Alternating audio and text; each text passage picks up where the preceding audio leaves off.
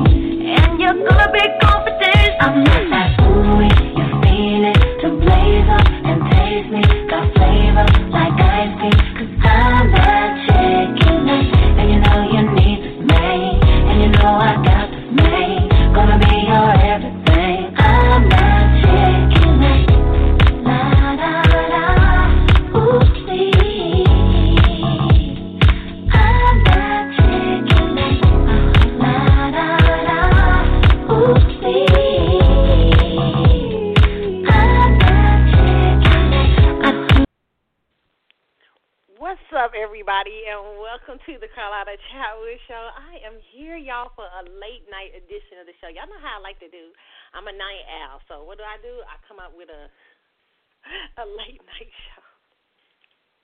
I was, but the truth is though, the serious truth, I had stuff to do and I had some, you know, I had a lot of things to do. So I decided, you know what, I'm gonna just do it random, late. And this is a random show. I really don't have a show. There's nothing. You know, I don't even know what. I was, all I know is I was. Gonna, I wanted to talk to y'all about D'Angelo's Verzuz and some other hot topics that I wanted to get into this uh, today before uh, before we get into uh, Saturday show. If y'all have a show. y'all know how I'll be doing. Okay, so I want to remind you guys of a couple of things. Uh, in a couple of weeks, on the twentieth, okay, uh, we'll have a special guest for those of you, for you ladies out there who are used, are interested in boudoir shoots and how they're done, or maybe you're interested in photography or anything, you know, anything, just uh, make sure you tune into the show. I'm going to be talking to uh, the person who did my boudoir uh, shoots, Nivia Hansen, and we're going to be talking about her career in photography. We're going to be talking about boudoir and how you uh, prepare for a boudoir session and stuff like that. So make sure you guys tune in for that. It's going to be a good one, okay? All right, y'all. So, oh my God, how has my week been so far? Jeez. You know, it's seems like it's going fast. Wait a minute. I know. I meant to start the show saying free at last. Free at last. Thank God Almighty. We are free at last. Shout out to Greg Abbott. Next week, that's Texas. Free from the mask. Greg Abbott. Yes. Anyway, I know a lot of y'all mad about the mask. Uh, y'all like, Carlotta, listen, this is my thing, okay? I have been following this thing and following all kind of articles, everything before it was a big thing in around January, February, and and listen, you guys, it's been so much said. You know, f- first they said don't wear a mask, then they say, then they said wear a mask, then now they saying double mask. I mean, they got so many things they're doing. We'll forever be running around here in masks if we do not, you know, we, the numbers are down right now. If the number, somebody's got to go first, and somebody's got to test it first. Okay, might as well be Texas. Just pray. Don't be, you know, I hate when people talk negative and start saying, "Well, they gonna get sick." Don't say that. Just pray that the numbers stay down, and that it is, and that we can go right on smooth, right on through it. Okay, because this, you know, we can't keep living like this. Can't nobody keep living with no mask on. Okay. So I'm gonna talk about that a little later on in this show. Greg Abbott got bold up in here, and some people were saying, "Well, he only doing that because of the what happened last week." Maybe, but that's a stupid move to make to for, for a distraction. Why is it a stupid move? Because he could, and I even thought about this because I'm a conspiracy theorist. On straight up tip, I'm very much of a conspiracy theorist. So I thought about, you know, uh, that you know this could be the big thing that gets him out of Texas. Like if the numbers shoot up and you know we have a, a lot of stuff, this could get this could make Texas a blue state. but I actually think this is actually a good move. I really do. I I, I don't think that. um I think one state has to test it. The numbers are low. Florida never did it. So you know, and they're you know the the media is picky about who they choose and who they don't choose. So to me, it's a good thing. I'm not upset about this.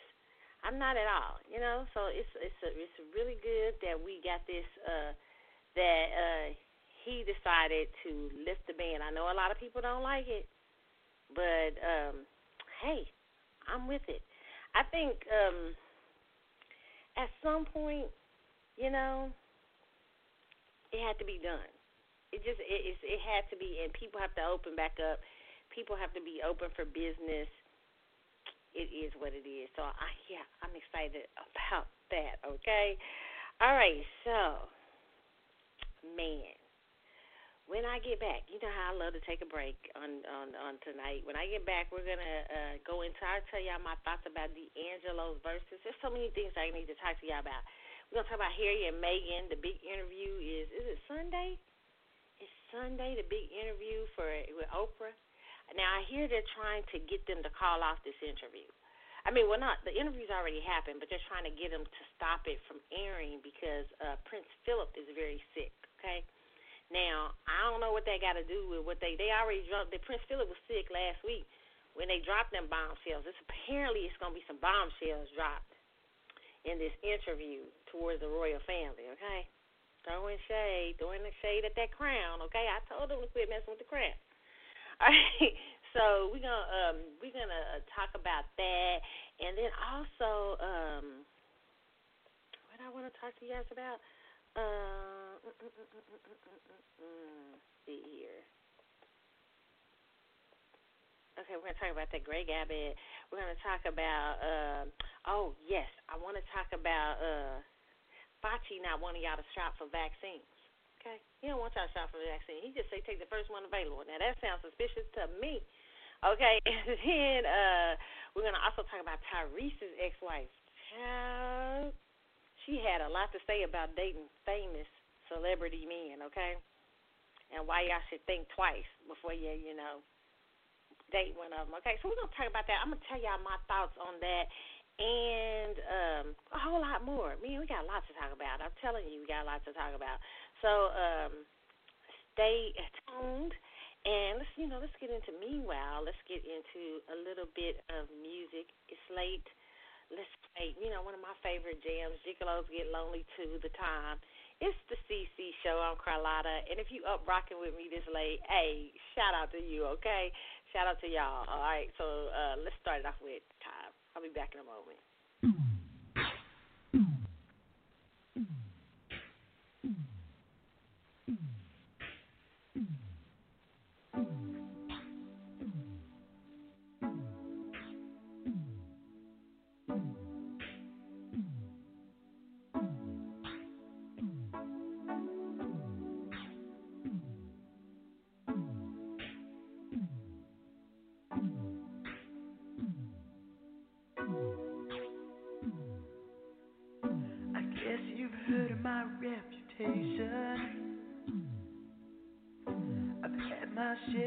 Fooling around.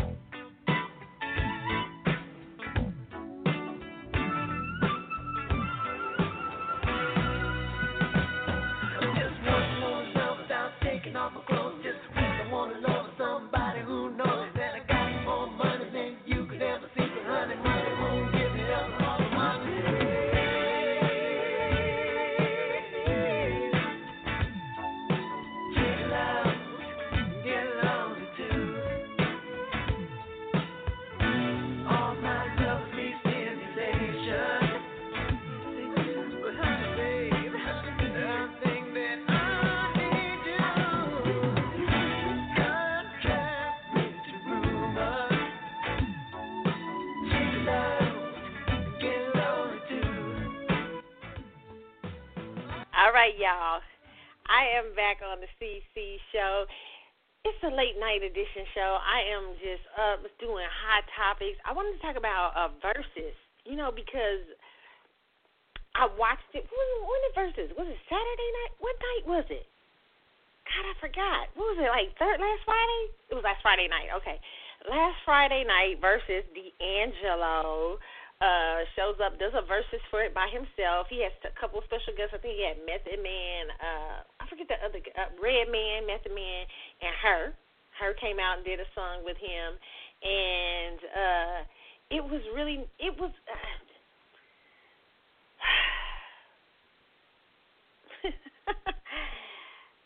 First of all, let me just say this, okay? D'Angelo is so he's such an Aquarius, by the way, but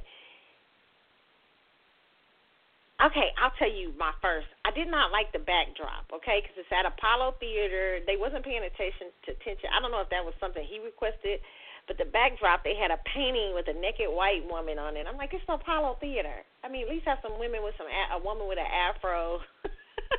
a woman, you know, that's black, eccentric, you know, beautiful black woman or something like that what are you doing with this painting in the back with this white woman laying naked? I mean, it was just kind of weird. I don't know if he chose that backdrop setting, but I actually think it would have just better been better without a backdrop setting. Um, I, I, I yeah, like I need live music, live people, audiences to come back. I hate the virtual thing.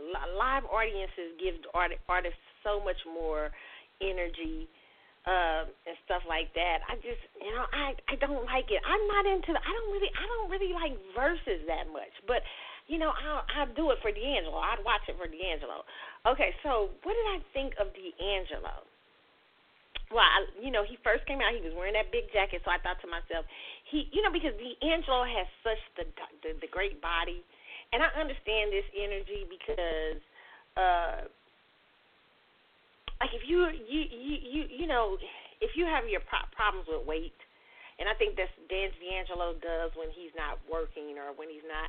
And so, you know, he I think he was trying to hide the kind of the belly weight that happens. You know, he's an older guy. And so and he's gotten big before when he's been off. Uh so I think he he finally got hot in that jacket and took it off. So we can see, you know, he still looks good. I mean, he's still built, nice arms and everything he just you know he he just gained a little weight and I think he was trying to hide that. But I'm like D'Angelo, you you a, you a grown man, you still got the sexy. D'Angelo's still sexy, so I I, I don't because he just has an energetic vibe to him that is very sexy. So I I, I don't I didn't. I didn't see, you know, I don't think he had to come out. You know, I think that's maybe a little insecurity there. So I did notice the coat thing. He was smoking. And you know what? And listen, I don't care what singers say smoking will hurt your voice. Uh, you know, um, I be telling my mama this. Smoking is just a bad, you know, it's not good on your vocal cords, you know. The same thing, like I do, so, like I'll do certain things that's not good because you know, you you just can't. You have to take care of your your voice box, especially if you're doing it for a living. Okay. I didn't like that because he has the smoking out on stage and everything. I'm like, damn, you got the smoke going, and you know you on stage. But uh how did I like him? I I said last week what I thought about D'Angelo. If you missed that show, uh, you know, uh, listen back to it again. But I really like D'Angelo. I I do believe that a lot of D'Angelo's um, success is my is more so off the mystique. Uh, I love his music. It's nothing wrong with his music. I just think that he has a lot of mystique. And I was shocked because, and, and you know what? Here's the thing I was shocked about, and I'm to get into this a little bit more, but I was kind of shocked that he did not have a bigger audience. Now, you know, I think he only broke. They only broke like about a hundred thousand or something, hundred twenty or hundred and thirty on Twitter. I mean on Instagram. Now, here's the thing though they had three different platforms that you could watch it. Like I didn't watch it on Instagram. I just happened to have it up on Instagram to see the to see the um to look at the every now and then to look at the what people were saying and who was logging on to Instagram to watch and stuff. Um I had it up for that, but I actually watched it through Apple TV, so you can watch it through your Apple TV too. They they have a direct login now for Verzuz through your Apple TV. So, and then you get the Twitter feed from that. So it may have been out. I say maybe maybe the you know we got we could see the we could see the numbers from uh we could see the number from the Instagram side, but we couldn't probably see the numbers what was on the Apple side. So my guess is probably he broke a good two or three thousand, three hundred thousand. Was I surprised about this? Yes, because it's D'Angelo. But then I had to remember, you know what? And me and my husband were talking. He was like, "Now I told you D'Angelo was not gonna break that." He told me D'Angelo wasn't. He didn't think D'Angelo was gonna break a lot. I was actually shocked, but um here's the thing. Uh, the reason why I think he didn't break as much, uh, I don't. It seemed rushed. It seemed like you know, it, even though it wasn't rushed. I mean, he had showed up on D Nice. It just didn't seem like it was a. It seemed like it was publicity out there, but not enough for D'Angelo. Okay, and then I felt like. I love DJ Scratch. Can I say the highlight was DJ Scratch? Can I stop there and say that that I've watched a few Verzuz, like just tuned in here and there and went off real quick. But he's by far the best DJ. He was so awesome. I mean, he maybe because he, he was playing my era of music. Shit, I loved him. He was he was awesome. Okay. Uh, D'Angelo was great too, but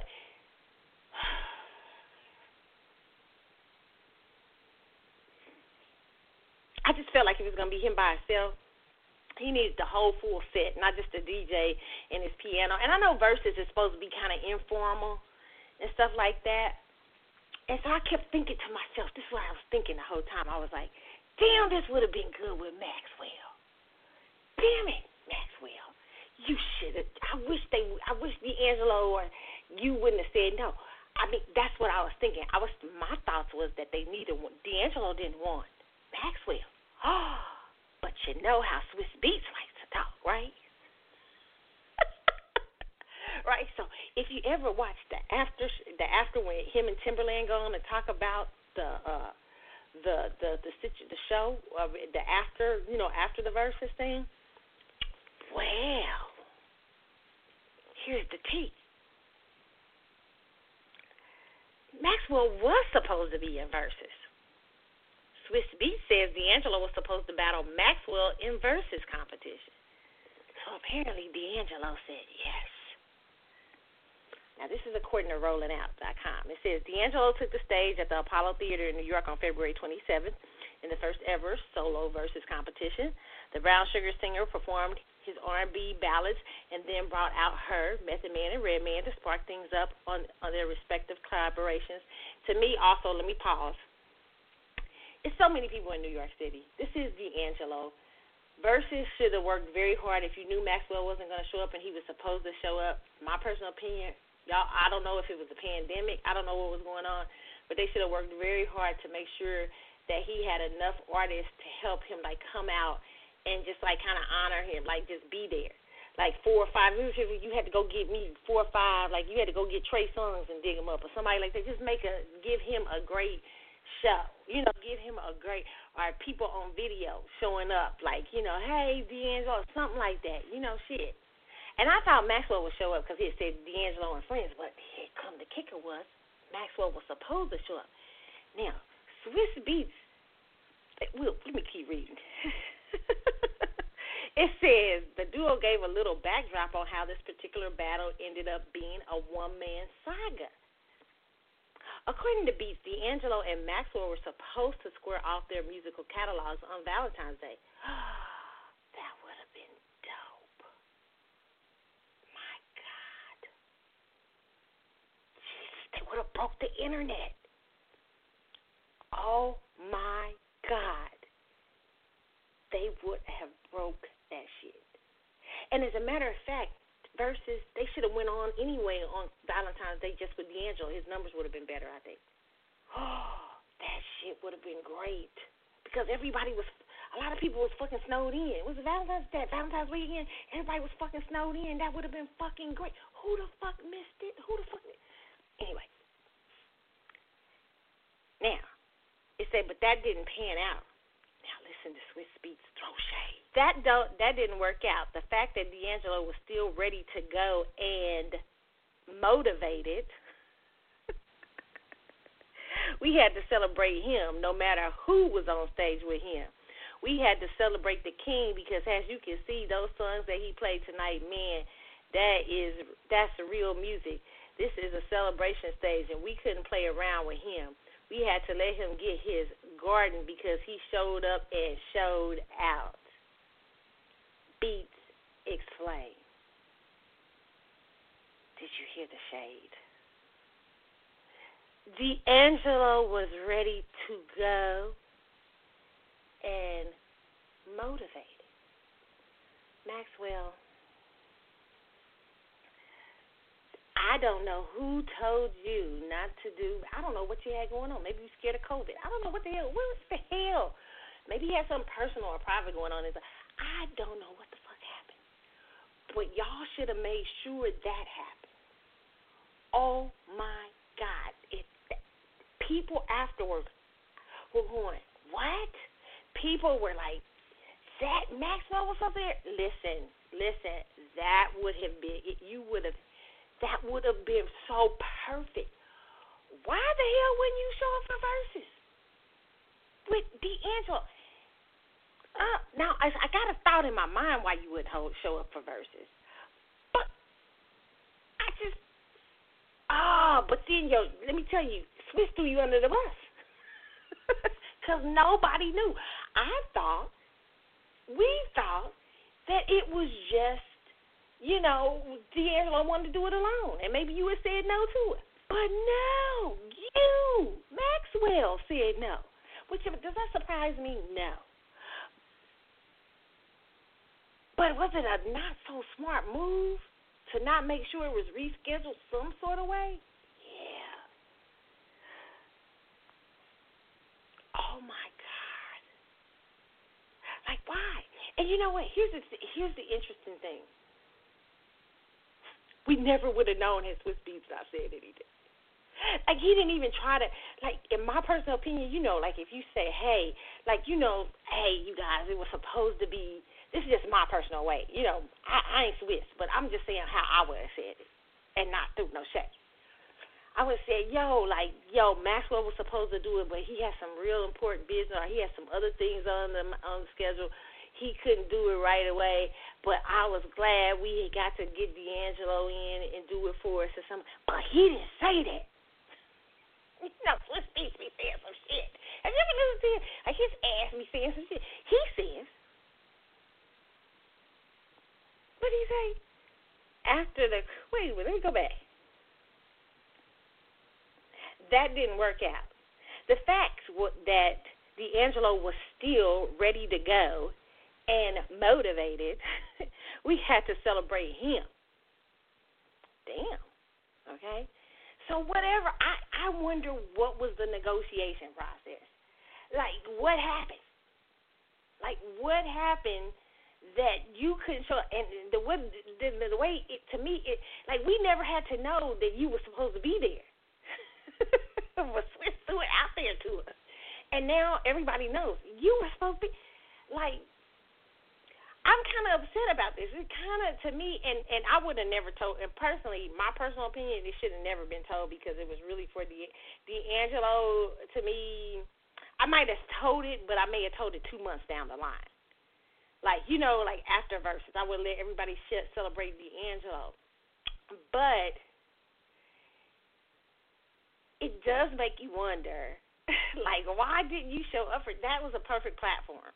I mean, I just don't understand what this is. You got some, you got some sunglasses you trying to sell right now? Shit, I would have sewed up there with a pair of them damn sunglasses on my head. my, you ain't gotta say nothing. Just put the sun, shit, make sure put the sunglasses on your head. I would have brought, has me talking and doing our verses and shit. I would have gave him a pair like this is my gift to you, shit. But here my I've been selling shit. I do Beyonce. I bought you a gift. Selling them high ass sunglasses. That's what I would have been doing. Shit. And selling some and making some kids stream my music. I mean, you know what I'm saying? Here's another mistake I think they made about Verzuz, okay? Uh, D'Angelo's crowd is not on Instagram and Twitter. I mean, there's some of the kids like him, Okay, it's a lot of kids. It's a lot of older people like myself on Instagram and to Twitter who's got a youthful vibe, but most of the old people is on, you know, Facebook. I don't know. So when you have a when you're having uh, to re, you're going to Verzuz when you have someone like D'Angelo, you're going to have to go to ver- I mean Facebook and really engage the older people through Facebook. He would have had a larger group of people had he there been a way through Facebook to connect to that. Like it, it like you could have connected on Facebook Live. I don't know if there was a way because I didn't see a lot of advertisement on Facebook. A lot of people ignore Facebook, but that is for the crowds over, you know, the Gen Gen X and older millenniums. You got to go through Facebook. That's what I mean. You know, to really and they they know how to click on the live from there. And I think he may have gotten even a bigger crowd. I'm I'm really interested. I haven't seen you know seen any numbers, but it it, it would have been interesting to find out what he you know how his numbers uh really turned out because from from a certain point, you know, normally they lead up with numbers, and on the, in this article, I'm not hearing anything about numbers. So uh, so that tells me he could have done better, probably if it was advertised better. Like if somebody like my mama knew how to get on, uh, you know, I ain't got time to explain her to her about Instagram. but like she know how to do Facebook. You know, knew how to click that thing on Facebook and get on there and knew it was an advertisement like all over Facebook about D'Angelo. She she would have been on there like in a minute because you know women. My mom's like they love D'Angelo. Okay, Maxwell too. So here is that my my mom is not so into Maxwell like me. My mama calls him Lullaby. my mama is a my mama. Okay, so let me tell y'all my story. This is a sidebar story. Y'all know how I love to tell stories. This late at night, I'm gonna tell us. I'm, uh, I'm gonna do this. But okay, so in Kansas City, when Maxwell came to Kansas City to the Sprint Center with Mary J. Blige. Okay, I was I was making all my family go. I was like, even if we all had to spread out, I was like, you go see Maxwell, you buy a ticket, you buy a ticket. So like, I have my whole family was in the building, like my cousins, uh, my mom, one of my uh, two of my best friends, no, three of my best friends. uh was it was my aunt one of my aunts there? Yeah, it was it was told by everybody, but my grandma was even supposed to go. My grandma's in her 80s. My grandma wanted because my grandma wanted to see Mary J. Blige, right? My grandma real though. She my grandma's uh you know she's still very she's still active. You know not as active as she was, but she still gets out and about and everything like that. So she was supposed to go, but it was snowing that night. It was snowing real. Uh, it started snowing or something like that. So she didn't want to get she didn't want to get out because of the weather. So she was like she gave her tickets to one of my girlfriends, right? So my mama had never seen Maxwell before. And my, mom knows how crazy I am about Maxwell. So my mom is like, my mom, because he is he did a lot of slow songs. My mom talked about Maxwell's ass doing slow songs. She said his ass was about to put me to sleep until he started doing it faster. I was like, you. I said? What? So we like we had this huge argument about Maxwell. My mother started literally calling him the lullaby singer. That's what she calls him, the lullaby man. Hey, lullaby dude, where's the lullaby man? You gonna when you gonna take me to see the lullaby man again? I said, I'm not taking you to see Maxwell here in bed. She would sit down with me. I would never let my. Let me just say this. I would never let my mom at a concert sitting. Well, I did for Janet Jackson. I took my mom to Janet Jackson and Tina Turner for her birthday both times. Let me just say this, okay? my mommy, my mommy is so. My mama food, okay? my mama's a like a party girl. So it's like I, you know, I be like literally slinking in my seat because my mama be up. Hey, and she, I mean, she, she might do the butt. I don't know what might happen. so my girlfriend stayed with her because my grandma was supposed to go with her. And so one of my girlfriends stayed with her, and she was like, "Girl, your mama was acting, showed out the whole show." And then when uh, Maxwell came on, child, she was like, "Let me see what she's talking about."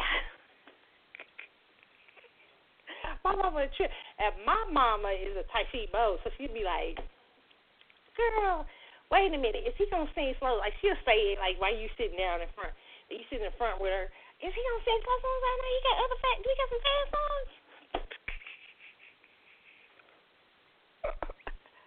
my mama a trip like that, right? She was funny.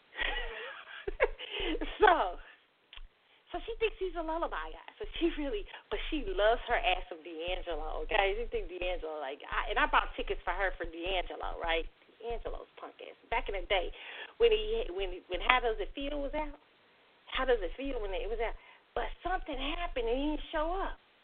I forget what it was. We, it we and I got her front row seats, front row seat tickets, and I was kind of pissed. I was like, damn, I got to sit through the whole con. But but it was it was way like when he was like when the how does it feel in the height of that. And she had like front row. She was all happy. I partly think my mama liked him because he was naked in that video. You know she.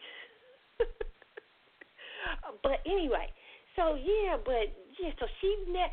So she she didn't really take to you know Maxwell very well. She likes him, but she just sort of like she's like he's just thinking something. Uh uh Wait, is he gonna get? He gonna give me some fast? So she always asks me, am I gonna take her to another concert to hear him do uh, fast I said no, because you're you you I will not. you gonna have to pay for your own ticket because I'm not gonna let you talk talk about it afterwards. But anyway, that was her impression of that. And so I I, I but going back to the D'Angelo, I mean thing. I don't understand why that didn't happen. That's sad because I felt like the numbers would have been bigger. I felt like it would have been great for both of them had Maxwell been on the show. Uh, Maxwell Swizz threw you your ass under the bus.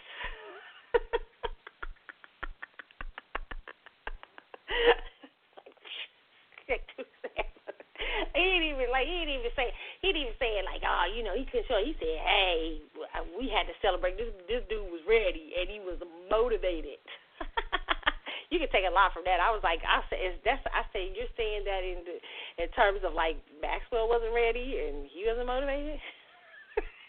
I'm not saying that's what it was. Look at me starting shit, but I'm just saying I read between I read tea leaves. so I so I hope it was just because he just could maybe he had a very important event to do and he could not show up. I hope it was not because like you that you couldn't I don't know. This, that would have been a great moment for pop culture. Like I would have loved to see. I kind of know what Maxwell thinks of D'Angelo, but I would have loved to see what D'Angelo like thinks of Maxwell. Like what like what songs where he's sitting there like, yeah, I like that song or this and that. I would have loved to see the vibe between those two. Oh my God, you missed it. Whatever the fuck was going on, you missed it. Damn it, Maxwell. I am pissed. It it took the it took away after that. I was like, ugh. Like when people think that you would have been there with D'Angelo, like that. Oh my God. That would have been so fire. You know how dope that would have been? I hate that. That's too bad. That's so sad. And I hope he just didn't miss it for like nothing like because of like maybe I don't know. You know, I thought they would both say no to each other because maybe they're insecure about each other, you know? Like you know how people are insecure, like, you know, like like certain entertainers don't like feel like a they don't want to be compared to others. They may have like each other, but they might be like, uh, I don't want to go because I don't want my catalog compared to his catalog. I mean, it's all good and fun. I mean, who's taking? I mean, I think they. I think maybe, and the person who I think would probably be the most sensitive, my personal opinion. Now looking at it, I yeah, Maxwell probably would be the most sensitive about showing up with his catalog with D'Angelo. You know, I don't know, but I'm so mad because that would have been a great moment, a great moment in pop culture that we missed for. I mean, you know, because one was ready and motivated, and the other one wasn't. no, I'm just kidding. I said my ass would been there with my sunglasses on my head. I've been giving gifts out. I've been t- I've been throw, throwing on my son. I mean, I don't, there's no reason you can't don't have to be. He should be uh, not confident in his catalog. I mean, I would see how D'Angelo would be a little bit uncomfortable because D'Angelo has the all the B list cuts and like the you know the cuts like that. He's not as pop. But Maxwell has a hell of a catalog. I don't see why Maxwell would be. Even he has a lot of B hidden cuts. Like I would, that would have been just really nice. Like, damn, I'm mad. That pisses me off. And that is how I am. But Verzuz itself was good. I can tell that uh, D'Angelo. I don't know if the voice, you know, because I'm not gonna talk about his voice because here's the thing in those type of situations and Verzuz it's like they're supposed to be laid back. Celebrities are supposed to be laid back and having fun anyway. You're not really supposed to be you know like really playing and singing even though he he did have his little piano set up and shit and a cigarette. But but you know it's really supposed to be a laid back kind of chill thing. So i i won't talk about like at certain points in the night like was he I guess was he lip syncing, but he was supposed to. The album is supposed to be. It's really just supposed to be cuts playing, and you kind of singing to it and having fun, and maybe you play the piano here and there, or maybe you do this and that, or something like that. It's not really supposed to be that deep. Like you remember when Teddy Riley showed up and had it, he went too deep with and Babyface just had a little guitar and was kicking his ass. but it was fun. Like it was fun. Babyface was throwing shade. Oh, Babyface was my kind of. Babyface was throwing major shade. Babyface was like, "Oh, did you write that? Oh, I yeah, I don't do remixes." Babyface was my favorite. Babyface was my favorite. I want him to do another Verzuz with Jimmy Jam and Terry Lewis. We deserve a Verzuz with Babyface, L.A. Reid, and Jimmy Jimmy Jam and Terry Lewis that is the Verzuz that we all need to see. I, that would be a competition, okay? That would be excellent. don't try Maxwell, and don't try to come back with nobody else. Like I, there was no, there's nobody else to me Maxwell could do it with other than D'Angelo. I would, lo- I would have loved to see Maxwell versus D'Angelo. That would have been so awesome. But oh well, such as such things happen in life. But maybe he'll do one for himself, you know? Maybe he'll do a Maxwell with uh, Verzuz for him where they'll celebrate him like he'll be motivated and ready to go. oh, I be th- look at me. I be starting shit on here, okay? I be starting real shit. All right, so what else do we need to talk about, y'all? We're gonna talk about the Real Housewives of Atlanta yet. No, we're not gonna. Yes, we are. Yes, we are. Let's go with this. Okay. So I didn't get to see the episode yet. I've only seen parts of it. Real Housewives, the episode everybody talking about where it was uh, uh Cynthia's um, bachelor party, bachelorette party. Okay, and the housewives couldn't wait for the cameras to go off. Now, these bitches know they doing reality TV. Okay. and if one thing you know about reality TV is the camera never goes off or the audio. Something in there is recording you, okay? But anyway, so what eh, this this housewife party got I mean this bachelorette party allegedly got scandalous. The chicks was on each other. They was on this particular stripper and it it's been a mess. So, according, this is according to Bossip.com. It says Real Housewives of Atlanta shade Shamea defends Porsha blast Kandi sneaky sex noises noises, comments. That was so lame, okay? Shamea Morton is going hard for her best friend Porsha Williams so much that she's calling out one of her other good friends. Has previously reported it was Shamea who personally told Porsha that Kenya Moore Moore was high, uh, was hinting that Porsha and Tanya and Tanya Sam had a hookup with a stripper Bolo after Cynthia Bailey's bachelorette party. A peeved Porsha abruptly left the cast dinner after Kenya continued to claim that she heard sex noises. Later, after the ladies returned to Atlanta, Kandi Burruss surprisingly said this about Kenya's claim. Listen, I didn't want to tell them that I heard anything. Let's just say I wouldn't say that Kenya was lying, said Kandi during the convo with her friend Don Juan. Don, okay? Uh, according to Porsha's bestie Shamea, that comment was unnecessary. The Real Housewives of Atlanta, a friend of the show, was a recent guest on Kandi Speak on it YouTube show, and she held Kandi, uh, who she's also good friends with, accountable for the comments. She also called out Marlo Hampton, who Shamea said initially acted as though she was oblivious to what Kenya was a legend, but then changed her story and said she heard a sex party. That's that's not all. However, Shamea also issued a stern warning to Don Juan for making disparaging comments about her friend. Okay, uh, Shamea, I don't like how Marlo was like, oh, it was sex noises. Then she was like, well, not like a sex party. They did feel a little. That didn't feel a little shady to you how quickly she switched over. Kandi, at that point, she wasn't beefing with nobody at that point. Shamea, I can't believe the whole uh, co-sign from Marlo kind of hurt me. And Kandi, Marlo did not say Porsha's name though. Okay, so uh, Don Juan, that was a little bad watching it back. Me and Porsha were friends for like 30 seconds. I love Porsha, and I know watching the show, watching it back, you'll be like, uh oh, I don't like it. Uh, listen, let me just stop this right here, okay? Um let me see here. It says fans are pointing out, however, uh, that while is going super hard for Porsha, her bestie uh, previously didn't have her back. Back in uh, Real Houses of, of Atlanta season nine, Phaedra Parks brought up allegation that Shamea was in a sexual relationship with Kandi and her husband Ty. Porsha didn't deny the allegations, only added that her friend was really close with the couple. Okay, let, let me stop this out. Let me stop.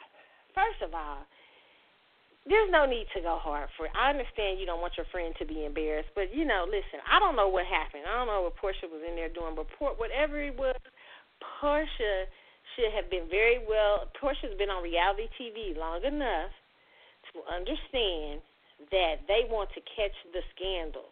They want to catch the nastiest shit that they can catch. And if y'all was doing something with that stripper, even if they just got the audio, baby, don't get mad at Kenya because they asked Kenya to narrate. Mm-hmm. what you gotta be mad at is if you didn't nobody, you want nobody to know that you was a grown ass woman and getting your freak on with that stripper.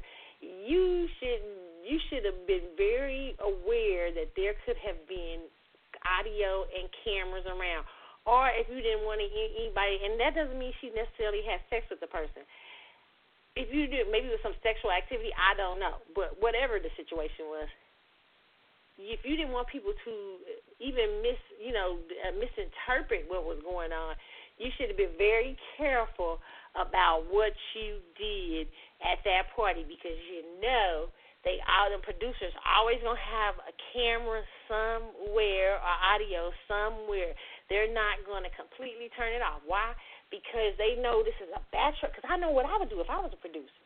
It's a bachelorette party. These heifers is acting scandalous, and the stripper's still here, and they was all over each other. Oh yeah, we gonna tell them the cameras off, but they ain't gonna be off.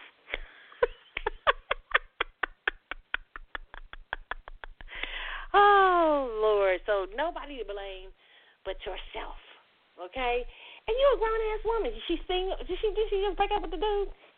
Okay, I mean, what in the world? she was single. That's her business.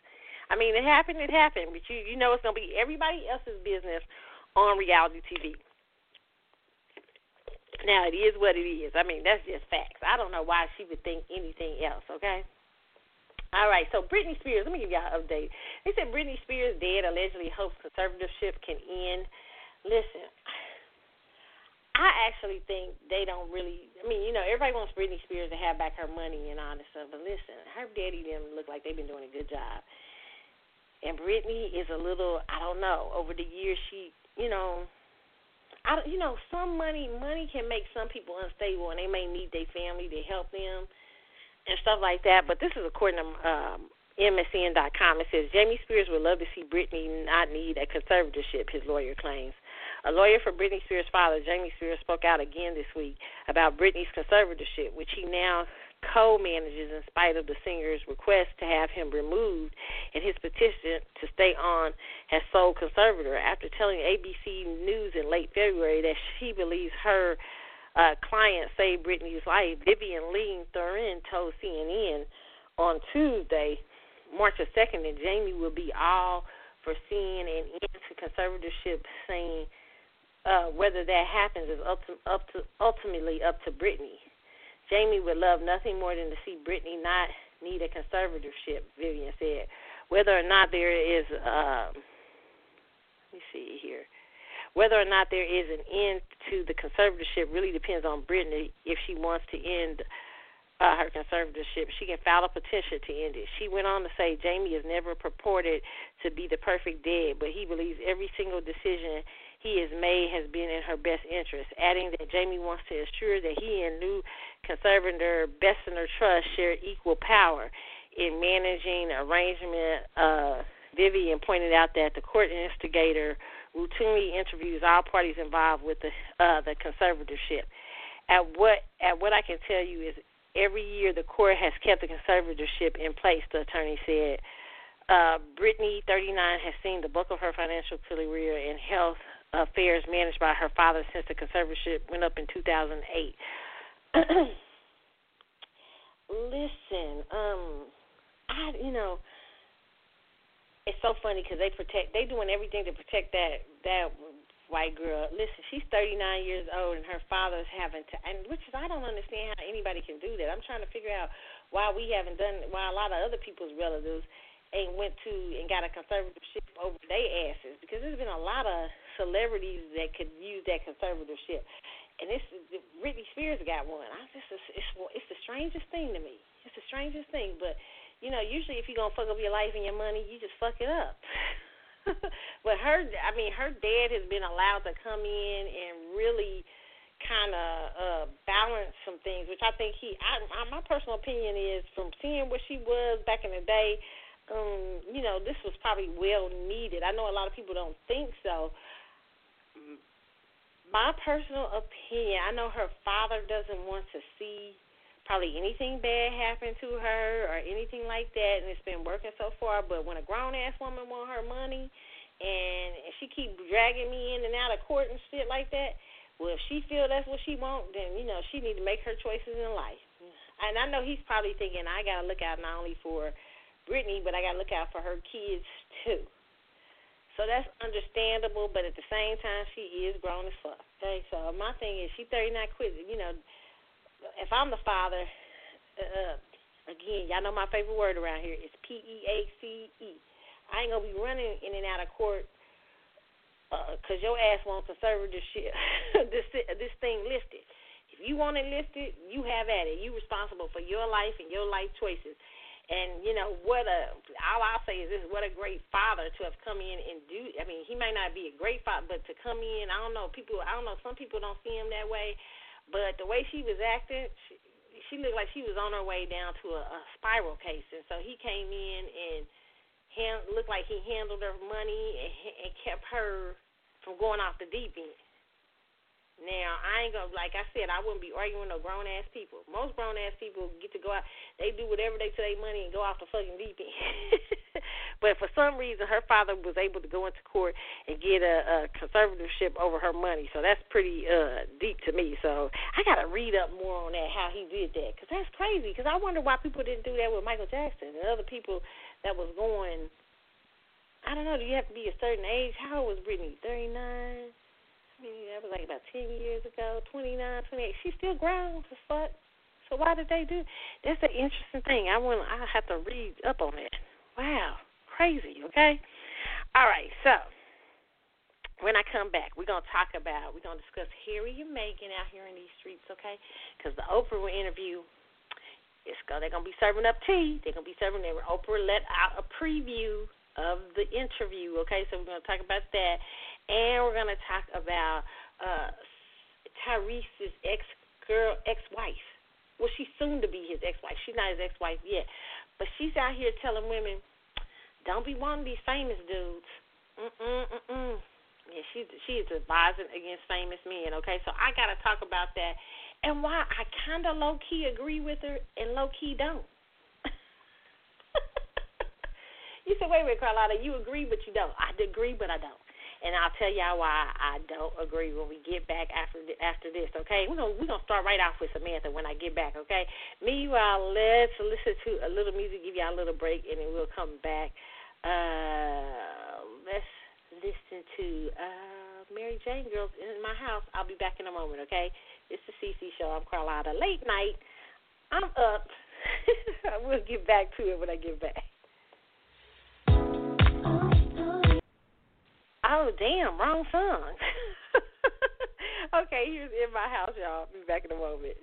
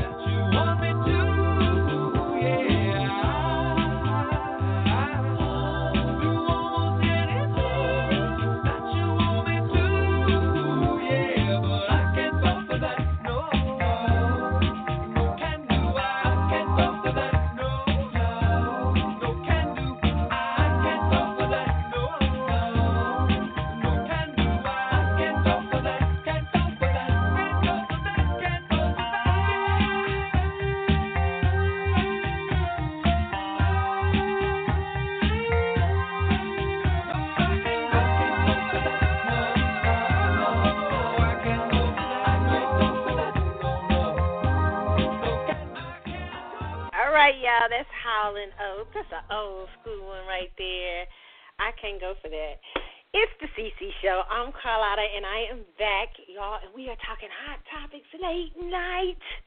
I'm up night owl and all, okay? I'm in my night owl energy. all right, you guys. So we are talking hot topics. Let's go with Tyrese soon to be is this is this the second ex wife? Is the sec second ex wife soon to be second ex wife Samantha Lee you know, decides to drop some knowledge for women this week about dating famous men. Now, interesting what she had to say. Now, have you ever seen Samantha Lee? Samantha Lee is very pretty. She's gorgeous, right? Okay, this is according to Ron with Snitch.com. It says two months ago, Tyrese Gibson and his second wife, Samantha Lee, announced they were filing for divorce. Now, Samantha is advising women to steer clear of dating famous men. Now, listen to why she says to to do this. She says, in a post on Instagram, Samantha cautions women to stay away from famous men because they are unwilling to compromise because they have unlimited dating options. Samantha suggests dating men with regular jobs if happiness is what you seek. She didn't exactly say it like that. I actually listened to her whole chat um, because I saw it on the shade room, and then I went to her her her page and I re- and I looked and read, listened to the whole thing it's very interesting what she had to say. Uh, let's listen to a little bit of it from her words, okay? Um, let me pull this up. Let me see. She kind of said that, I guess. Let's pull this up here. Okay, here we go. Experiences, not it had nothing to do with anything, and you know she just was like, no, Sam, it was this and that, and just really made me feel very good about the content that I'm putting out. And so I just I have to thank you and love you as a sister, fellow sister in Christ. Thank you so much for your energy. It was um, so good. The video was so powerful because I feel like you. There's a lot of ladies here today. I mean, I know there's men too, but I love the question is because sometimes, and ladies, if you're here Tag somebody, share this live because I already know Sam is about to drop some golden nuggets. It's about to be crazy. And the question you have was so powerful, Sam, because lots of times we can be real as women. Everyone thinks that uh, uh, like dating someone in the industry or someone popular or an NBA player, football player, anybody, you know, a millionaire is the golden ticket. But you really share some wisdom, and I appreciate that. It was solid. It was so rich, and it was so good. Right, right, right, right. And I, I mean, I, again, it's a clear, not to even clear up, but to, to reemphasize the point. Um, I think that sometimes we pass up on really good quality people, um, really good quality people that will love you the way you desire to be loved, um, because we're seeking for something in something that can't give you that. And that's even our even our spiritual relationship. I think that a lot of times we are always looking for things and we think they're in things that they're not. Come on. And, and and so it's like you you feel like okay, I need to be in a situation with this kind of person, not understanding that the person that's right maybe right in front of you um, is the person that you need to kind of work through this. Just because they don't they are they don't have a certain status or because they don't have a certain amount in their bank account doesn't make them any less of a qualified candidate to be the man in your life, period. And, and I think that a lot of times as women, we get so caught up on the status and all that stuff. And that, I hate to say that, y'all, but that's BS. That's BS. It's BS. It's not true. The facade that we we buy into with society and social media, and that's a whole other animal. Like, you know, we buy into this facade that this is what we're, this is who we're supposed to go after. This is what we're supposed to do. This is what true happiness looks like, and it's not. It's not. It's not. That's so good. And, and Sam, do you think that if we can just be raw and all the ladies that's here, even men, you know, it can go both ways. If, do you feel like a lot of women want to date men of that, maybe that level or that stature because perhaps there's something that they're looking for to fulfill themselves necessarily, like instead of like that is going to fix them? Like, what are your thoughts about that? Um, I think that I think that honestly, if I can be honest, it might not be the truth. My my truth and, and what I've seen and what I've experienced is that I think that women in general, we look at men a certain kind of way, right? We look at certain men in a certain kind of way, put them in different brackets, for example. And so there's men that are more sought after than others. And so then when you get attention from a man that you know that's very much sought after, as even biblically, we are we love to be desired, mm-hmm. and feel like a guy that we we know is desired desires us. It fills us. It's a false sense of validation. Really, it's a Yeah. valid thing. It's like, dang, you know what? I got him. I must be on to something. I must be that female. And because you feel because you have an, that sense of like understanding that, or well, let me get there in a second. Let me pause first. But because you feel validated by that, because you feel like, oh my gosh, I got him. That means I get, I can get other dudes like him. That means in my own mind, because I know that he's associated to a certain level of success and he's dating a certain type of woman. That means I'm on that same level too. That means that I'm there. All right, all right. Y'all got to hear Stan talk. I, she, she. If you want to go, you can go to. What she? I love Samantha Lee. I think it's her Instagram. You can hear the whole thing. Okay. Uh, and she's talking. There's that famous word. I say validation. I think people. I think in all relationships you look for validation, friendships, love, um, validation, and I don't think it's uh, wrong to seek a certain form of validation. I don't, you know, I mean, I, I think it's wrong to depend on it, but to seek a certain, to, it's a falsity. It's kind of a falseness to think that you're gonna, that if you're dating, let's say for instance, Before, if, say for instance Barack Obama was single and you were dating somebody like a Barack Obama, it's a falseness to not be kind of like, damn, not feel a little like, damn, did I pull Barack? There, there's a, there's, there, there, you really are not dealing with your. Now, if you depend on that, that's a different story. You know what I'm saying? So I get what Samantha is saying there, and I get what Samantha is saying with famous men too. I mean, you know, these guys do have a lot of choices. Okay, women. We've talked about it on this show before. But famous men. First of all, it ain't just famous men. If you dated a real popular dude in your city, in your town, or whatever, you know how that shit goes. right? I mean, they can have uh, many, many choices. Okay, me, you know, people, women will uh throw themselves at men who have a certain amount of status, have a certain amount of things and you know things going on. And Samantha you know her advice uh like some people were saying was like you can you can meet a guy at the grocery store. Now there's no guarantee. I know dudes who at the grocery store breaking dudes with regular jobs who, who still uh got a lot of options and still trip. Okay so I don't know if it's necessarily that. I um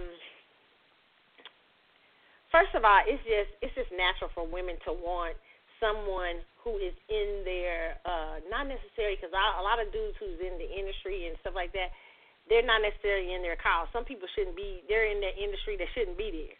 And then there are some people, but there it's natural for a woman to like a man who is in his uh his anointing. I always tell women don't when you like say for instance if you when you go to a concert, right, and you know you see a man, he real fine on stage, you're like, damn, he's fine. Like, right, he look good because he's on stage performing, but you got to see him outside of his his anointing. Like, how does he act in his day to day? How does he behave? How does he this and that? You know, you got to observe. In my personal opinion, you have to observe that. You could be, you could fall in love. You can fall in love with the image on stage or whatever, you know, because they're in a certain thing at that moment but you got to see them outside of that. It's, I think that's very important, or um, at least have some sort of, um, you know. And I know, I mean, it's it's not that you don't have to, because you know I know people are saying some people saying you know people I know some people who've had love at first sight things or whatever, and even in love at first sight situations, I'm not just saying with famous men, but just people period. I still think that you have to see the person on their day to day, or you get to know them. You have to have a con- conversations with them and stuff like that. But however, Samantha is right. A lot of these guys, what you happen happen happens in the entertainment industry is a lot of these dudes get a lot of chicks and they begin to think like women. They think they're the prize. Now, I actually think this is some backwards shit. And I think that's why most of the men in the entertainment industry end up, you know, being kind of like um not all of them, but some of them end up kind of being uh, bitch like. I mean, because there's so many women are just throwing themselves at them. Like it's like they are not allowed to chase, or not even chase, but to seek. Right, you know what I'm saying? To seek, and there's it's nothing wrong with. Let me just say this to women, okay? Because when a man is, say for instance, when you see a man who's got it going on, and he he you like him or something, you you may can't meet him like you know just walking down the street. So you may see a man you thought was attractive on television or something like that, and you may put yourself in the way so he can see you or whatever. I get that, but a man at some point has to be allowed to chase. Okay. And so I think a lot of times what happens with these famous celebrity men is they they nobody everybody they don't have to chase a lot of these dudes and so a lot of these dudes don't have the social skill or the social interaction to uh what it takes to have relationships or maturity in relationships and so when women get into these relationships with them they're so used to being the one uh catered to and that's sort of backwards in my opinion um,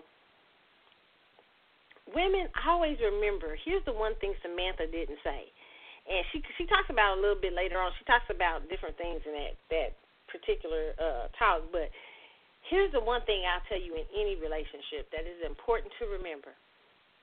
I don't care who you date, don't care. And I've had it where I didn't think I was the prize. I've had it where I was, you know, you're dating somebody who is really great and everything, and where he, you know, uh, where he, everybody liked him and everything, and I wasn't thinking I was a prize, so I let all kind of stuff happen, okay. But when you understand that you are the prize, it changes the ball game and I love it. If I want like if you, I always tell women to listen to Chloe. If you're single out here, listen to Chloe. She's so good. She's so even if you're not single, you know, just still listen to Chloe. You can learn a lot. Uh, Chloe on YouTube, I like her. You know, I don't agree with all the things she says, but I agree with a lot of it. It's C H L O E underscore, and then there's Jason Black. I like Jason too. But here's the thing one of the things she has is about she has this thing on about women being the prize, and I think that's so important. No matter who you're dating, to understand that if you come with a certain set of values and standards, say for instance, if you're a woman and you say, "Hey, I want a relationship that is caring, monogamous, uh, and you know, blah blah blah blah blah," and you don't want somebody running around on you and this man who is famous or something agrees to that, then that's what it takes to get you. Okay, that's what it takes to to to have you in their life. So uh so uh while they can have their pick of the litter, you are if he does not want to give you what you want, if he cannot give you a monogamous relationship, if he fails to do so, then always remember you can walk away. That's what prizes do. I am the prize. I know you got all the money and you got all the fame and you got all the women, and that's good for you. And it, listen, I may not be what you want. If you can't handle my standards, then I'm not what you want. I'm the prize. See, this is what happened to Tiny. This is what Tia Tiny right now, allegedly, out here in these streets is dealing with what she's doing because she thought T.I. was the damn prize. T.I. is not the prize. T.I. is not the prize. You are the prize. Women are to be women are to be cherished, protected, and taken care of. You are not to be uh sitting up here in the moment somebody's treating you outside of that always know you can walk away but that's what i love chloe has this thing on on youtube where she talks about sabrina I, I said Sabrina Parr last week. That's wrong. Sabrina Parr is the girl that was going to Lamar Odom, but Sabrina, uh, the chick. Oh wait a minute, I start playing music again. Okay, the chick that was going with um that's married to Idris Elba, and one of the things that her and Idris talked about in the magazine, she said Idris said one of the things he loved about her is that she doesn't argue with him. She gets up and walked walks away, and Chloe was talking about how you know, women. Uh, uh, uh, he he recognized that she doesn't. She realizes that she can walk away. She she can walk away from him. She has no problem with leaving at any moment. I, you know what? You can't appreciate it. I understand it, and I'm gonna walk away from you. And that is that is your power maybe there's somebody that has a bunch of choices. I don't care if he's a rock star or he's a he's a popular guy uh in your hometown or he's working at the grocery store and he think he a rock star. Uh you have the if when you are not being treated in a way that is kind or nourishing or anything as a woman always remember you have the power to walk away. And when you walk away, you can walk away understanding that you're the prize. But when you begin to treat a man as if he is the prize, where they're going to act like this. A lot of men are gonna, they're not gonna respect it. They're gonna start running around. They're gonna be like, she think I'm the prize. She understand that I'm the man. And listen, that isn't saying that guys aren't the prize. Let me tell you something. There, when you find a really great guy who's kind and nice and and uh and you know, or or that fit. I mean, not just kind and nice because I don't want to say that because kind and nice is not just it, is not just anything that it takes to relate to make a relationship. But when you find a chemistry and a and and you guys uh, have a destiny together or something like that, when you when you come together, there is a mutual understanding that there is something about him that is special and that you want in your life. You know what I'm saying? And so, if he can't respect the same of you, always understand that you can walk away. And if he has a bunch of options, that's okay. Let him have them options. Maybe one is better for him. But if not, if he wants to be with you, there is no other you. There is only one you. There's only one Samantha. That's why Tyrese up here talking about. I'm try- he remember this the other week. He was talking about I'm trying to work hard to get my wife back. Because there's only one Samantha. There's no other uh, no other one. Okay? So understand that as a woman, that there is only one you and you are the prize. And if you want me, you better come with it. And you need to come with with with there are requirements to be with me. Just like there are I respect and honor the requirements it takes to be with you. And it's bad if it's one sided. Like T.I., you know, T.I. and Tiny. Remember, Tiny kept she kept letting him put her in a position for me on that reality show and I talked about this in another show about where he she was constantly putting him up as the prize. I'm like, you're not the prize. I don't have to put up with this. And maybe you do need to be out here with other women. Maybe that's what you want. Maybe you ain't for me, but I understand who I am. So if you want this person, you need to. But she constantly chased after him, constantly was adjusting herself for him, and so that's where I disagree with Samantha because Samantha was saying that women constantly have to adjust themselves for famous men, in terms of because if you want to be with them, because they can always go off and get somebody else. That's not a relationship. And I don't care who you think you are. If you think you can go off and get somebody else, fine, do so. You can get somebody else. There are plenty of women available in the world, but there is only one me. And if we can't respect each other enough, have a mutual respect for each other enough, where I respect what you bring to the table, and I understand who you are, and I respectfully understand that and bring my best person to the table, and you in return do that for me, then we have no problems. But when you got one person who's thinking he the prize and run out here like, you know what, I can get another one of you like it ain't no tomorrow. Well, if a man thinks that about you, trust me, he's gonna treat you like that. He can get another one of you. And if you make him feel like, you know, that he is not, you know, if you make him uh think, if you basically, if you make him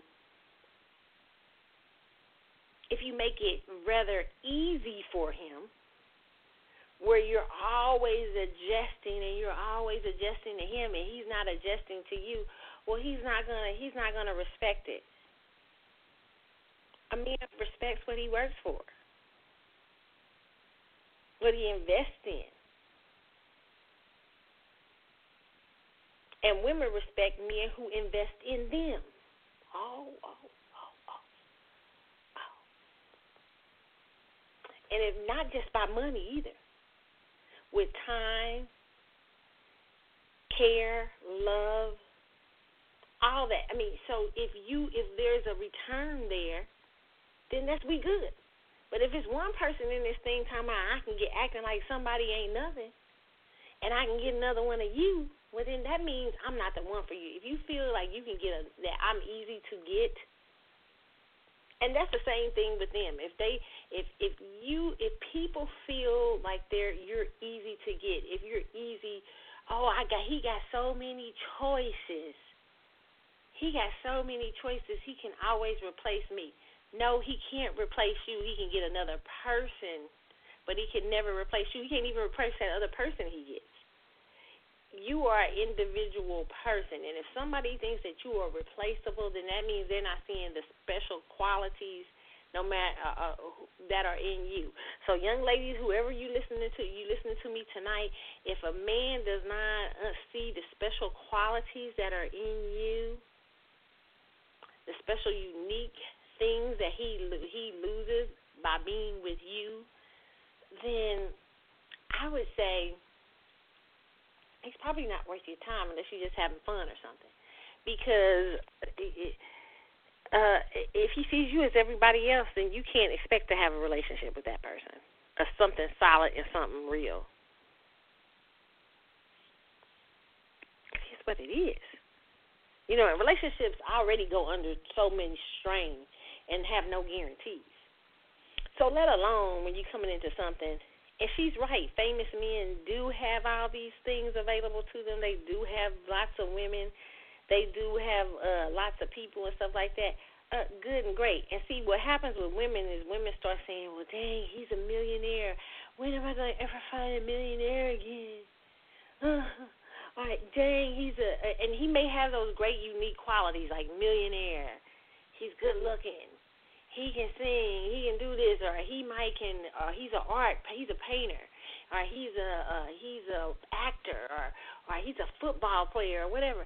But if he treats you like you you not like you not nothing, like you don't bring nothing unique to the table, then, mm-mm. And I tell women this: if you are at a point in your life, let me tell you something. If you're in a point in your life where you don't see the worth and value in yourself This is important. Build up that worth and value in yourself first before you date anyone. But especially if you before you date a famous dude, okay? Because fame will pick them insecurities out. It will make that fame will fuck up a, a secure person, let alone an insecure person. So if you if you're dating any man of any kind of status or or any or, or any man period, make sure you work on you. And trust me, that takes for eh, listen. That takes even. Let me tell you, you don't what you don't want to do. You don't want to get in. Wait till you get married or whatever and start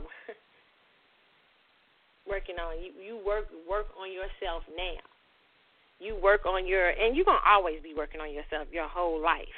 But work on being something that you know. If you don't feel unique about yourself, if you feel like there's not something that you bring to the table that's powerful, then work on it now. And understand what a woman brings to the table.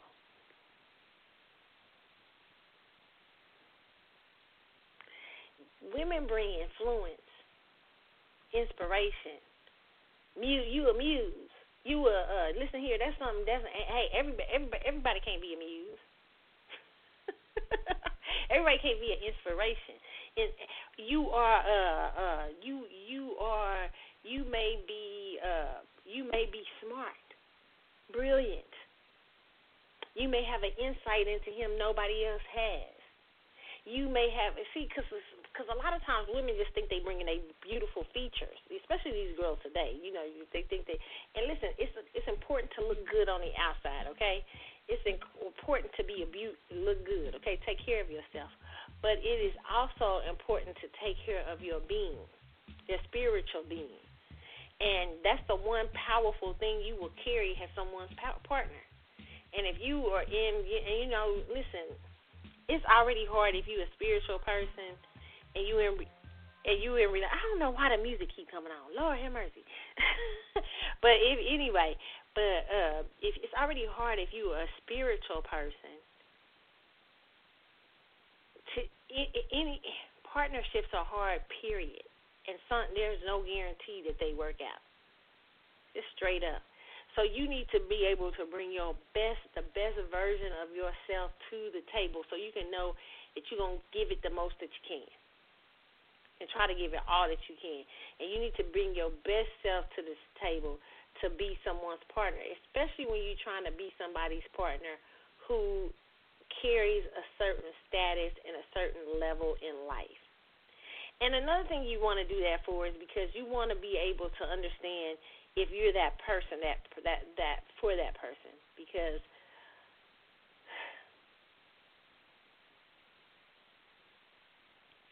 not every man will you have an influence over. Not every man will you have a, a, a power base. So as a woman, you want to make sure that whatever whoever you go into a, a relationship with, that you they respect who you are and what you what tools you bring to the table to be their help.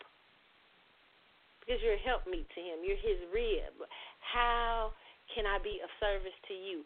Because when you get with somebody and they don't appreciate that about you and they don't know how you're of service, then it will be a tragedy. You'll be you will you will be in an uninspired partnership. And that's not what you want, whether you're famous or not? So get you together, girls, okay? That's what I say. Get you together and understand that you're the damn prize. And that if you ain't a prize to him, then he probably ain't the one. Okay? And that's what I gotta say. So you ain't gotta worry about if he's famous or not. If you meet a famous guy and he got it going on and you like him and y'all got a connection and it's out of this world and it's beautiful and stuff and he approach you and you or you or whatever, you can be sure in yourself that, hey, I know what I bring, I know and I know what I don't like. And I know what I ain't gonna put up with. And I know when I'm not being treated as a prize. Cause I'm the woman in this thing. right, right. And I know that that there are certain things you have to bring to the table to me.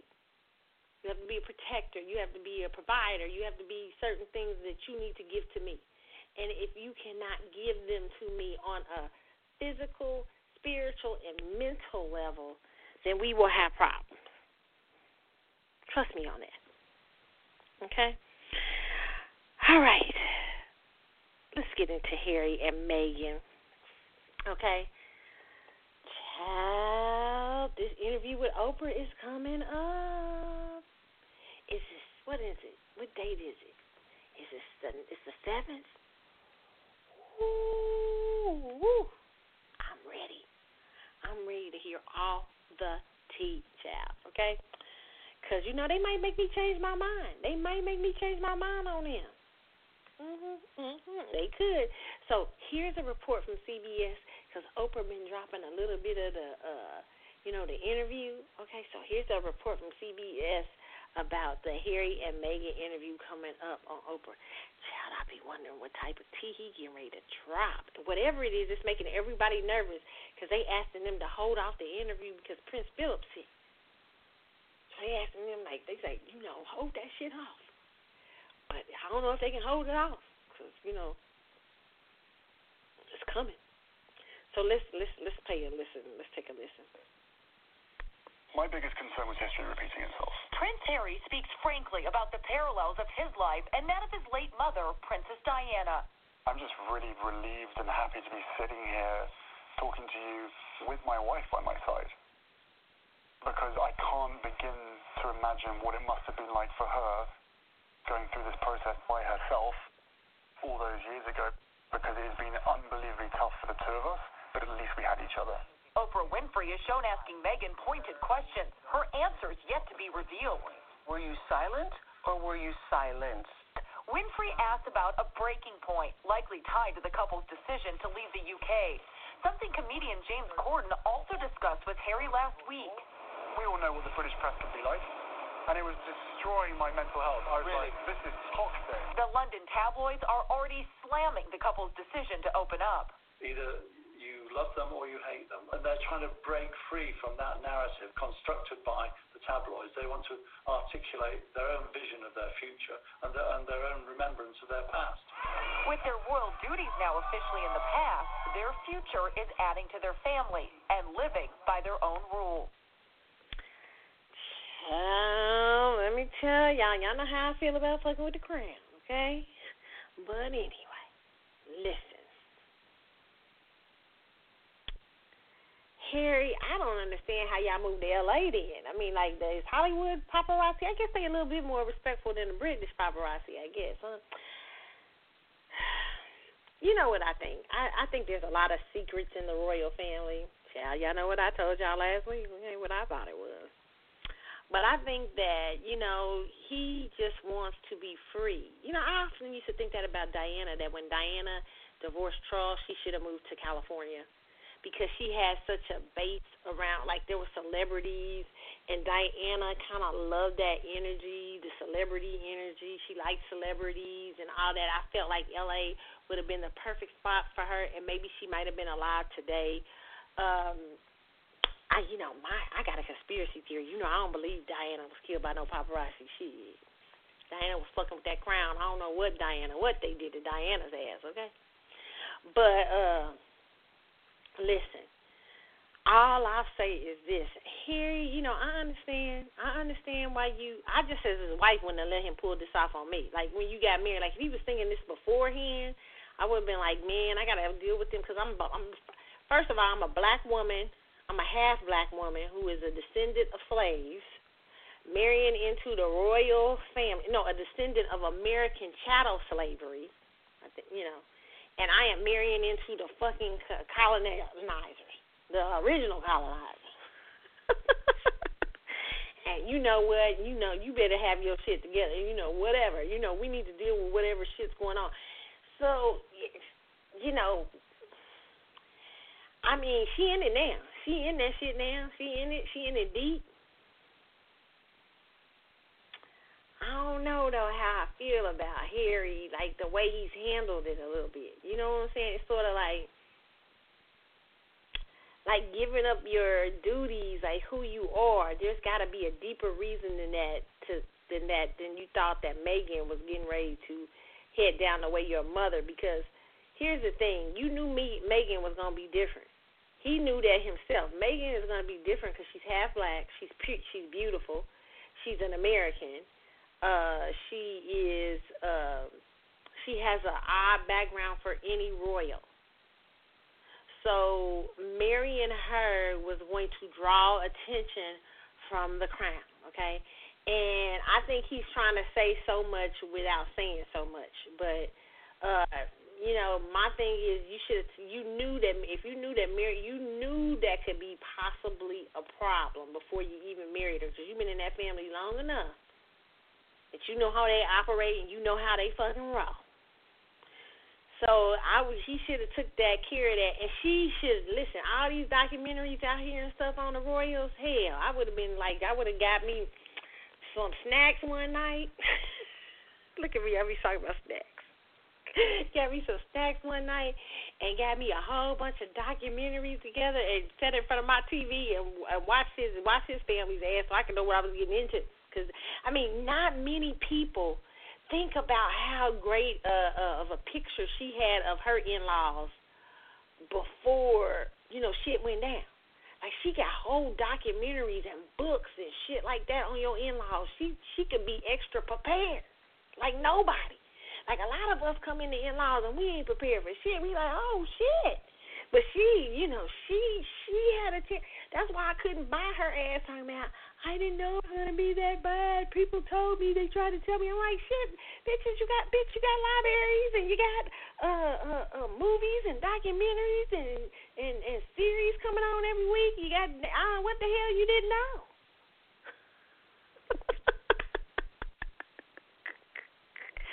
A hot ass man. How you didn't know, Meghan? How you didn't know? Girl, bye. I just don't believe you didn't know. Just don't believe it. Okay? All right, so when I come back, we're going to the last couple of stories of the night. We're going to talk about Jay Z out here in these streets, Forbes estimating and speculating about how much this deal was worth. Let me tell you why when you get back why you never trust estimate and speculate. Okay? And also uh we're gonna talk about uh Fauci out here in these streets trying to tell y'all not to do, shop around for the vaccine. And uh Emmanuel Acho replaces Chris Hansen has the Bachelor host. Okay, very interesting. Okay, so we're talking about that and more when I get back here on the Carlotta Chatwood Show. Meanwhile, let me give y'all another break. We're gonna listen to uh, listen to my one of my favorite jams, old school jam. Uh, do I have it up?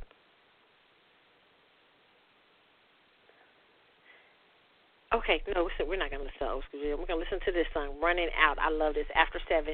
It's the CC show. I'll be back in a moment, y'all.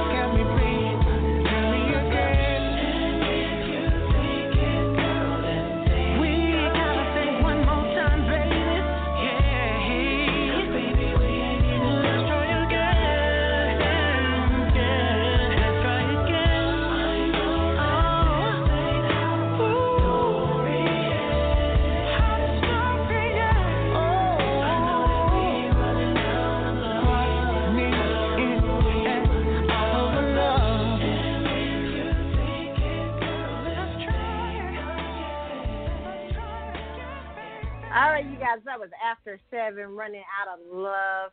It is the CC show, and I am back. Okay, listen, guys. Tonight, I I know some of you, some of you are on the phone lines and stuff like that. I'm not taking any callers tonight, but shout out to y'all for listening. Y'all rolling with me late at night. uh, if you listen, you can welcome Saturday. I will take calls, so you can welcome to call in on Saturday when I'm on on Saturday. Okay. Hey, I want to remind you guys of a show that's coming up on the 20th, March the 20th. I will be talking to Nivea Hansen, photographer Nivea Hansen. You want to tune into that show? We're going to talk about photography. We're going to talk about her boudoir shoots and what you need to do because I know a lot of women out here are doing boudoir shoots. So what you need to do to prepare for your uh, for a shoot like a boudoir, okay? And why you should do one, okay? So uh, make sure you guys tune in on the 20th of March for that one. I think it's going to be at 11:30. I think 11:30. All right. All right. Okay. So tonight, you guys. So we're, we're talking about Fauci urging people not to get uh uh, take the first available COVID. He urges Americans to take the first available COVID vaccine. Forget shopping around. Mm, why are you trying to rush it on people? I don't understand. According to Newsweek.com, Dr. Anthony Fauci, the U.S. government top expert on infectious disease, appeared on Sunday TV news programs, including CNN, ABC, NBC, with one clear message take whichever of the three COVID vaccines becomes available first. He remarks, uh, his remarks come as the Food and Drug Administration granted emergency use authorization to Johnson and Johnson single-dose coronavirus vaccine Saturday, the first shot, one, the first one-shot vaccine of its kind, with three separate COVID-19 vaccines now available, as many areas of the country are struggling to distribute the doses. Doses. Fauci told Americans all three are highly uh, efficient, efficient, Y'all know I can't be talking this late at night. Uh, and they're highly efficient vaccines. I guess he's saying that uh, that's the bottom line. Uh, perhaps uh, pushing back on social media comparisons and Saturday Night Live, so you think you can get a vaccine skit overnight. Fauci reiterated that all three vaccinations should help Americans equally. My personal opinion is that you should read up on every last vaccine be very aware of the the the pluses and the minuses if you're going to get one. Okay. I you know. I don't know what to say on that. I you know I y'all know how I feel. I, I'm not. I say you know hold up and look and look look around and read and understand all you can before before you put something in your body. Okay. Um, especially something that was done at Warp Speed. I mean, just really understand because you know, and that's not so much that it was done at warp speed for me. It's to me, it's also just understanding uh, just just the time that we live in. And I really, you know, I don't really trust uh, all the politicians and people like that. I don't trust the political atmosphere. I don't trust any of it. We got so many people with crazy motivations and crazy ideas that you have to protect yourselves and your family. You know, and Fauci to me has not been very trustworthy. He said several crazy things. I mean, you know, I just, you know, for me, it's just that you just have to watch out for yourself and your family. You have to be an advocate for your own health. So, um, y'all know, read as much as I can on the whole thing. Okay, that's how I feel about it. Uh, the next thing is Jay Z this week. Okay, uh, what is it here? I got it up the Jay Z thing. Um, see here. Thought I had it up. Okay. Jay Z's Ace of Spades. Uh, uh, earnings speculated by Forbes. Speculated by Forbes. Okay, now listen to what they speculate out. This is according to uh, uh, hip hop hot news hip hop dot com. Jay Z's recent deal with the uh, LVMH Moet Hennessy, which found him selling 50% of his Armand Armand de uh, his Armand uh, uh, de Brignac, Brignac. I don't know how to say it.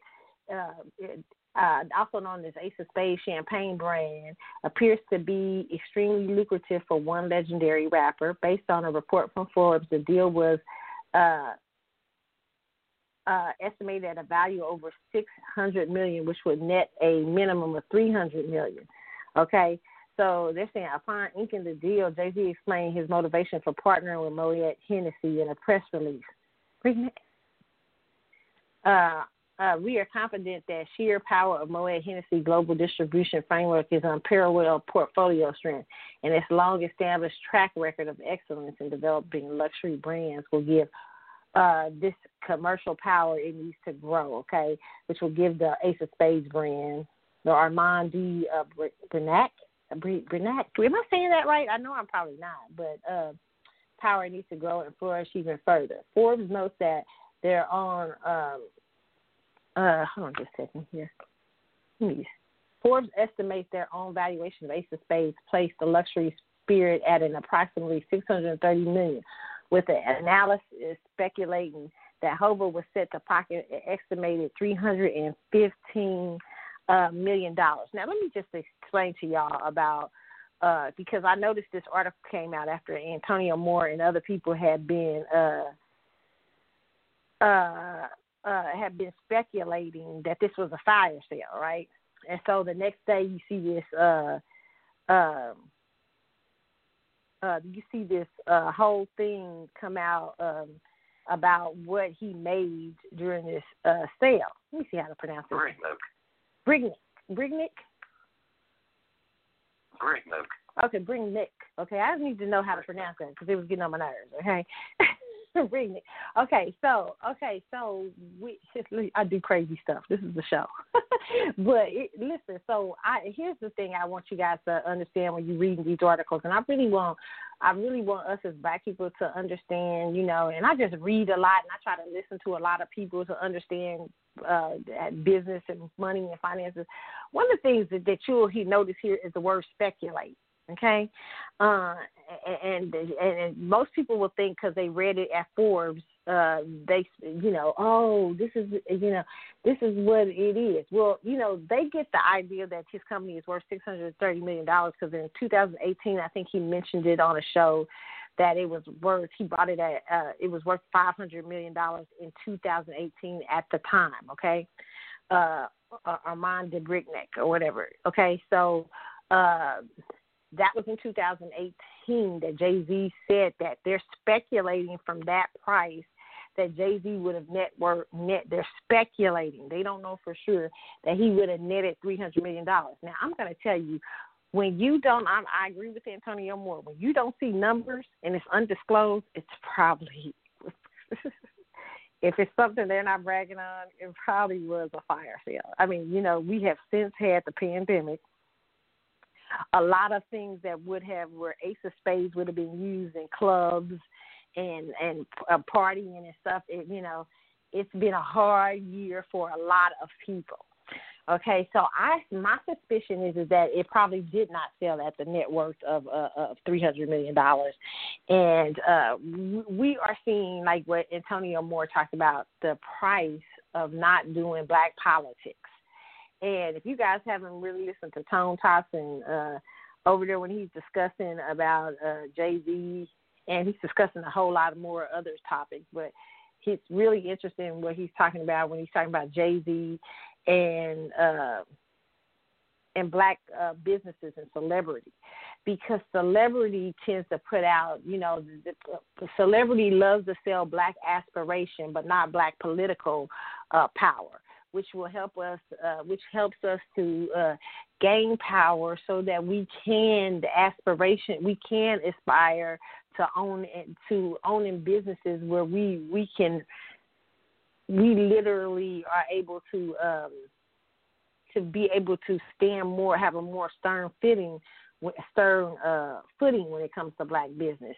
And a lot of what you're seeing with a lot of these celebrities and, and selling off stuff and everything like that, there is not stern footing in there, and that's what happens when you don't uh, ensure yourself from a political point of view, business wise. Because what you're dealing with, we're playing at a a disadvantage as black people in this country, especially with our background, black Americans, when you're talking about uh, when we're talking about things like um, you know Jim Crow and everything, every all the things and slavery and how pe- the people have had a head start. Not only that, institutionalized racism, uh, you know, uh, the lack of uh, education on on financial education and so many things that uh, Black America has lacked because of uh, because of uh, the disadvantage of starting in this country as a slave.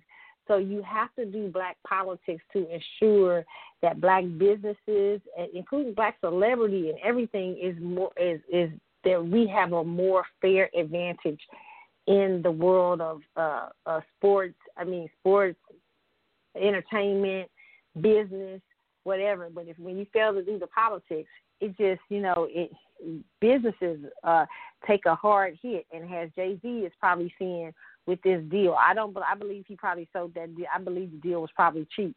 I kind of agree with Antonio. I'm not saying it is. It could be wrong. I could he could have netted three hundred million dollars. I just don't believe that. Jay Z has been a Jay Z has been a like a super mascot for a lot of these businesses. When you when you pull open the veil from Jay Z, you start to see that there is a lot there, and that you know. It, and I, and the reason why we get so where I come so hard on people like Jay Z is because they make songs talking about on your own and all this stuff, but they don't do the business of black politics and then they find themselves at a disadvantage on their status levels, right? And they find themselves the face of companies that they don't really own. So, you know, um very interesting. Uh but we yeah. I don't know if I should say congratulations because sometimes I, I I'm with I'm I'm with uh, Antonio how he brought broke this down. And I actually had this conversation before I even listened to Antonio I had this conversation. I was talking to someone, and I talked to them about Ace of Spades, and I said how they bought. I said about Cristal. I said what I my suspicions about what happened with Cristal, and I talked about how Ace of Spades, how he bought a cheaper brand and then tried to repackage it, which is business, and sell it at a more expensive, like it was a an expensive wine, but he was really just so, in, in my opinion, I could be wrong on that, but selling that old cheap the other cheaper brand. Like I think the the original brand of the brand he brought was like a sixty dollars a bottle at one time or something. And, and we I had this discussion with somebody right before that, and Antonio talked about the same thing on his on Tone Talk. So if you guys have not seen Tone Talks from last week, it's really interesting to watch and to get an idea because what you while I tell people to watch it, they're like, Carlotta, well, what's wrong with black celebrities? You know, telling us that they own this because they sell what they do is sell black aspiration. But what happens is we begin to live vicariously through them, which is a very few, and the us as a group don't rise. And if if we as a group ain't rising, then it hurts them. It hurts their businesses. I don't know why they don't see that yet. But the group needs to rise. You can't just be exploiting the group and uh, um, so that you can make uh, some sort of strides, but not really make them. And you're just selling uh, a lie that looks like back aspiration. You know what I'm saying? So um, that's why we kind of tend to bring these things up because we, sometimes black celebrity mask how you know, I know Antonio Moore calls it the decadent veil. Uh, they, it hides the uh, the the the true uh, issues in Black America, like the true financial and economic problems. Because people think if Jay Z's making it, wow, Black people must be making it.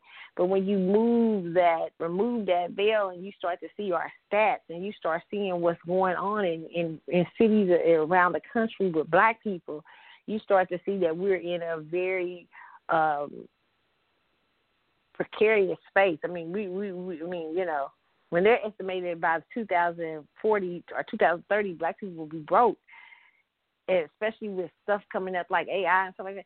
We really got to pay attention more to black politics and how, uh, and even reparate the idea of reparations. You know, so because the part of the reason that we're behind is because of the slave of, of our history in America has slaves. So uh, very interesting. So that's why we, we tend to talk about Jay Z in situations uh, like that. Okay. Uh, next, what did I want to talk to y'all about tonight? We talked about Dr. President. Okay, this is my last story of the night. Okay, Emmanuel Acho. Okay, now I don't know if y'all know Emmanuel Acho. Emmanuel Acho is a Nigerian dude. I think he was on the OWN network at one time, and Oprah was, you know, he was talking about a black man or something. A lot of people got upset because Emmanuel Acho's background is Nigerian, and they was kind of selling them off from a space like an African American dude, right? I mean, well, like a you know traditional Native Black American person.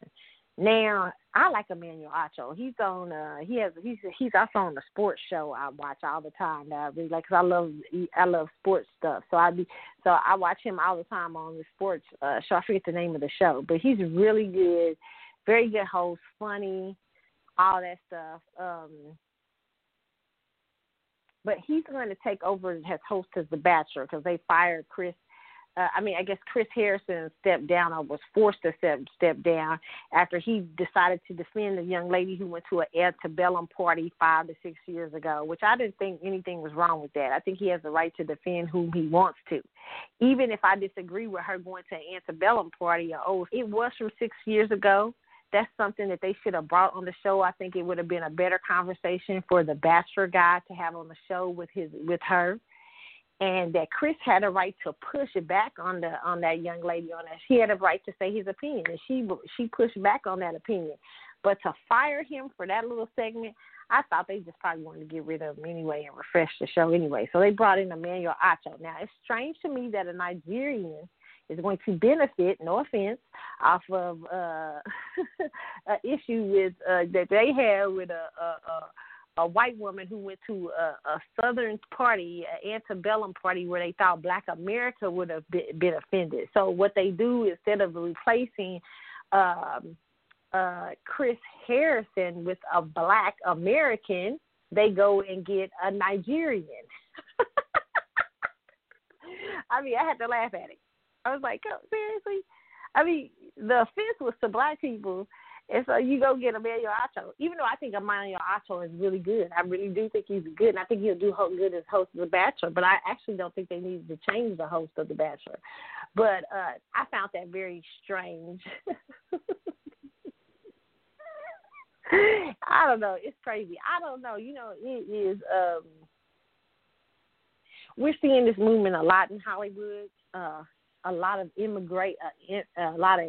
I know this is the hot thing. Immigrants, it's the it's the hot thing to do right now. I don't know what's going on with that, but to see more and more black actors and actresses are black people in entertainment, people, black American people in the entertainment field seeming like they're losing losing situations or not getting certain type of jobs is kind of weird to me. You know, like you know we've had uh somebody paying Fred Hampton. We got uh what's his name? So he won an award too. They won the Golden Globes.